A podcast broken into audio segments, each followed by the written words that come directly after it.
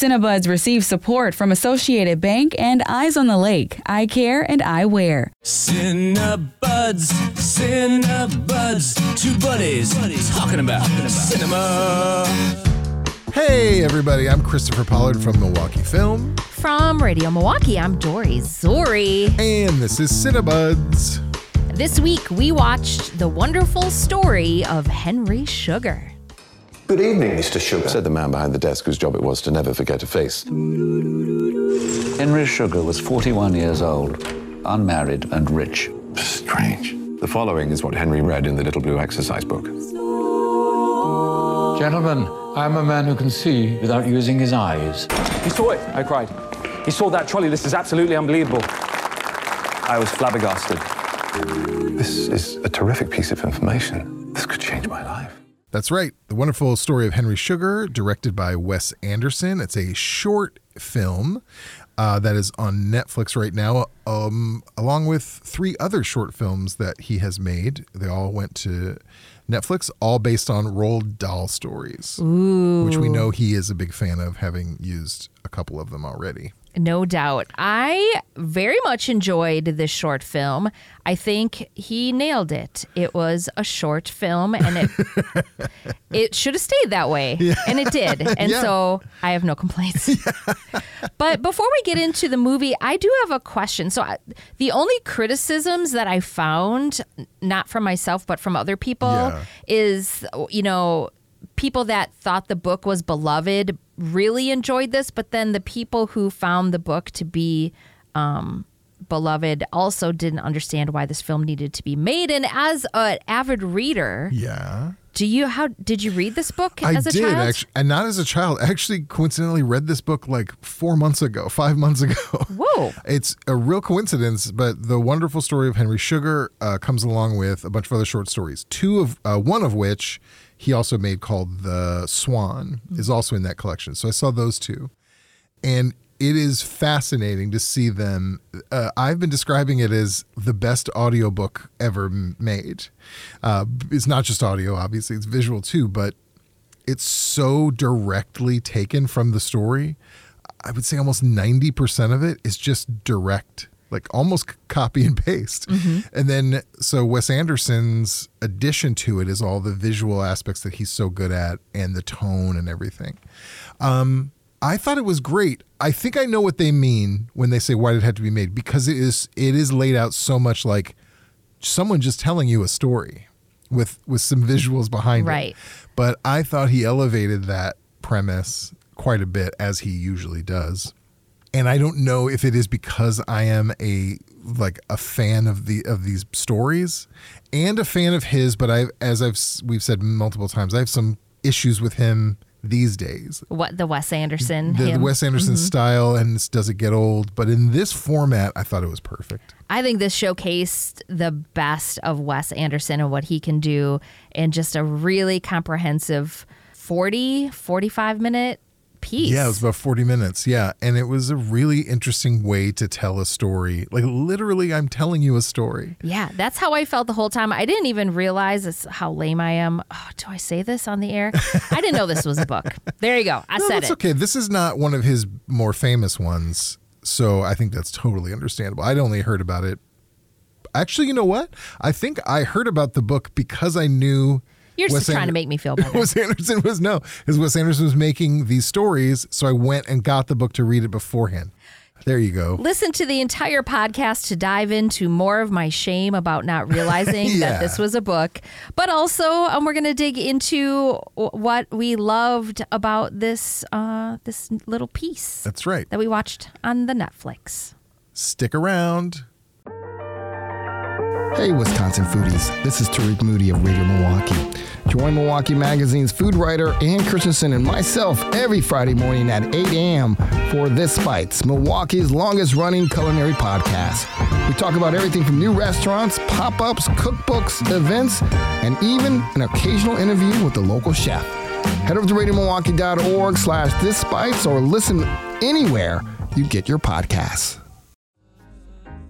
All right, we're back talking about the new Wes Anderson shorts that are available on Netflix. We watched Wonderful World of Henry Sugar, and it was the first time that um, Ralph Fiennes and Ben Kingsley were on a film together since Schindler's List thirty years ago. Oh, wow.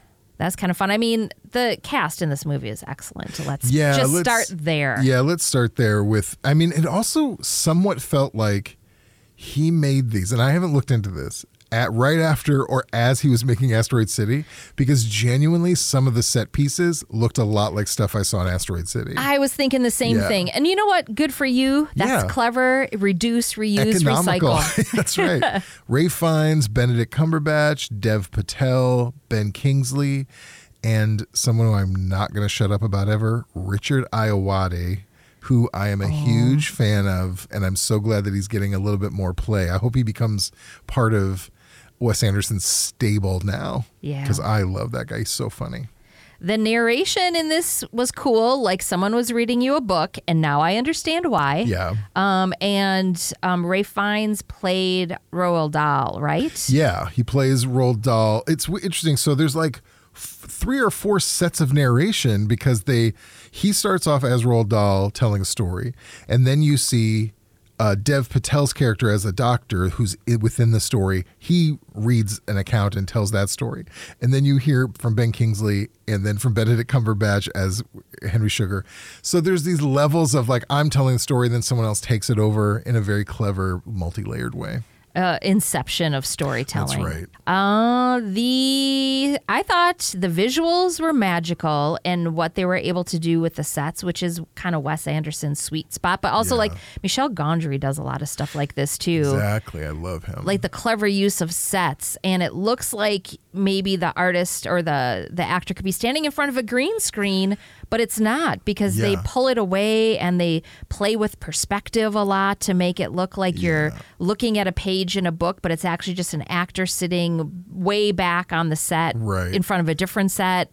I, I found it to be magical to watch. It's fantastic. And this, I've talked about this a few times on the show, but this is the best example of what I've always been saying, which is I would, I would leave the state, I would fly somewhere to see a Wes Anderson play. Yes. And this mm-hmm. is like one of the best uh, evidence that it would be amazing. And also that it would be very difficult for stagehands to pull off because he has these physical set pieces, like wooden painted set pieces, foreground and background, pulled away, moved around to change it in a very intricate way, which, you know, if you're shooting a movie, you have a few tries yeah. to get it right. But not on stage, but that would be amazing. I kept thinking about uh, my high school drama department, and uh, my sister Jody was in drama, and for a while she was working on sets, and I just kept thinking of like that whole crew of people that just loved to be part of the theater and made these beautiful sets, and what, um, like I'm just picturing Wes Anderson. Did he work in his drama department in high yeah, school right. and make sets, and did he start developing this thing that he's getting known for right. like back in high school? I know, because his first couple of movies were very location based, and you don't see that. They got more and more whimsical as his career went on. Um, and so, yeah, it didn't start that way. So did, did you discover something? Did you think, oh, I finally want to indulge? I mean, it also could have been that he, his early career gave him the credibility and then the star power to say, oh, now I would like to do this thing that you probably wouldn't let me do earlier. Also, the story itself, like I was trying to figure out what the what the moral of the story. It seemed very fable-esque, like there was yeah. a lesson to be learned. And that's something I really liked about this was that the so the story is generally, without giving too much away, it's about a rich man who's very selfish and just wants to get richer, and then finds this very magical way to do it by studying this method of like seeing without using your eyes. And he manages to acquire all this wealth through like gambling because right. he can cheat essentially at cards because he can see them. And instead something happens, and instead of becoming just a rich person who hoards all their, all their wealth, all too familiar to us these mm-hmm. days, he does good with it. He changes as a person, and he He makes all this money just to give back to children and help children, and anonymously too, without credit. So I loved, especially right now, I loved this tale, which does feel like a fable, that anyone that rich would actually just be a nice person. Mm-hmm. I think that's the uh, magical element of it. But there was a spiritual aspect to him learning how to be able to, without giving it away, to do, to get the gift, to yeah. to win uh, um, in the casinos and make all this money, then to give it away. Like, he had to go through a spiritual journey almost to get there. Yeah. And so I like that message too, is like, well, did the journey to get him this gift of being able to see through things change who he was as a person? Yeah. And it's because he, it's a lot of, to you had to earn it. Mm-hmm. You had to practice for years, and he was particularly good at it, but still he had to learn patience. Yeah. He had to learn concentration, and through that he spent a lot of time just with himself. This is sort of like, not all on screen, but this is what you're imagining. If you had to do that, how would that change you as a person? Yeah, if you had a singular focus for three and a half years on doing, like, getting this, honing the skill so you could get all the money that you ever wanted, yeah. what would you actually do with it once you got it and yeah. went through this three-year, just spending time with yourself and a candle? I know. For three right. and a half years. And really want to commend, like, he always has this stable of actors, as we've talked about, that are always incredible. And a lot of his movies lately, a lot of people say, you know, it's very focused on the style and everyone's very deadpan. But the acting in this movie, even though there is some of that deadpan performance and very quick talking, like especially in those last few movies, it's like a lot of quick dialogue. Like, they had to do some real acrobatics in this movie, not only with the sets moving and their characters changing, and then they're trying to both act and narrate at the same time. So one of the things they do in here, because it's based on a short story, is they include he said, she said, like you would normally see in a story. I loved that. But the so character much. Is talking and then looks at the camera and says, he said. So you, it's like incorporating the story time. Like, if you were telling the story, you would read that out. Yeah. But they um they had to incorporate different characters, and especially if you look at the shorts as a whole, jumping back and forth between all these characters that they had to do. Some really impressive performances. Yeah, definitely two thumbs up from me. Um, Ralph Fiennes, who played um, Roald Dahl in the movie, had uh, the, was it the magical Mister Fox, the Fantastic Mister Fox, oh, yeah. um, on a record, an album, or recorded oh, with yeah. um, his own voice reading it. So he would listen to the recording. Oh, that's funny. Of Dahl speaking, and that's kind of how he absorbed how he wanted to speak as him. Oh, that's him. Great. Yeah.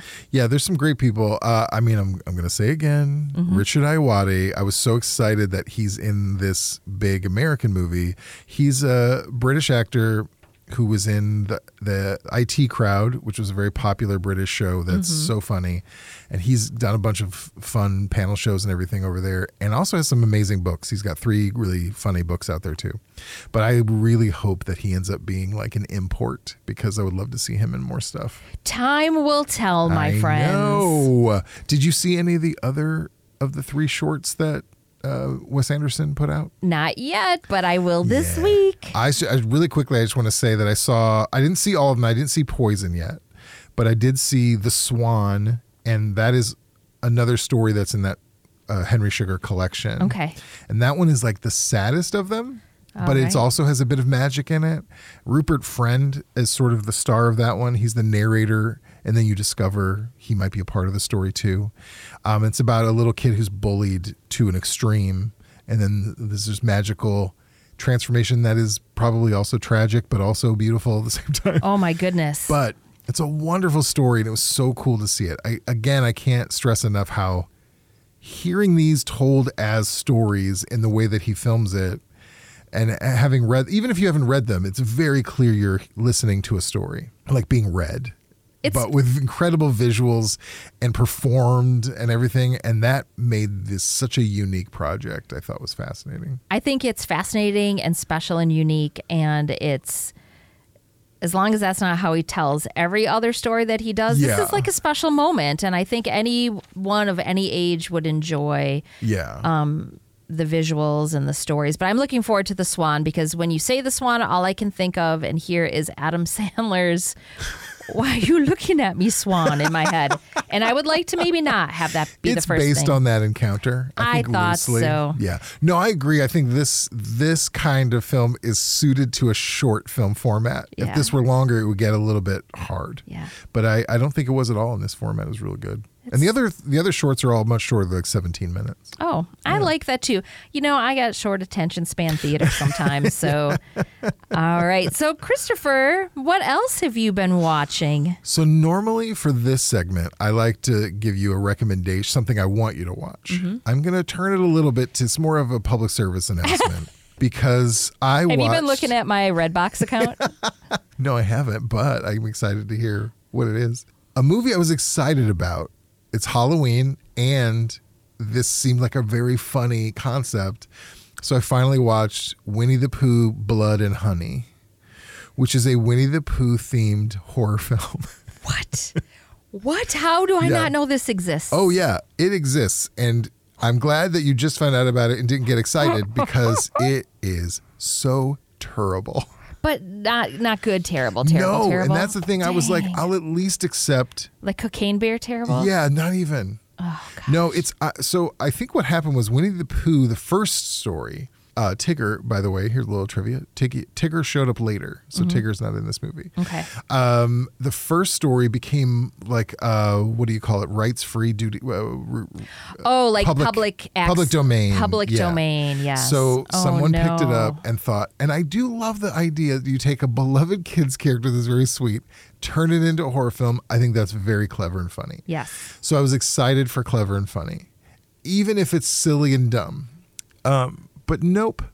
It was, it's oh, like, man. Right from the beginning? Or when did it lose you? How far into it? Like right away with the actors, I could tell, okay, they just hired the first people that showed up. Mm. And then I'm like, all right, but it still could be conceptually funny.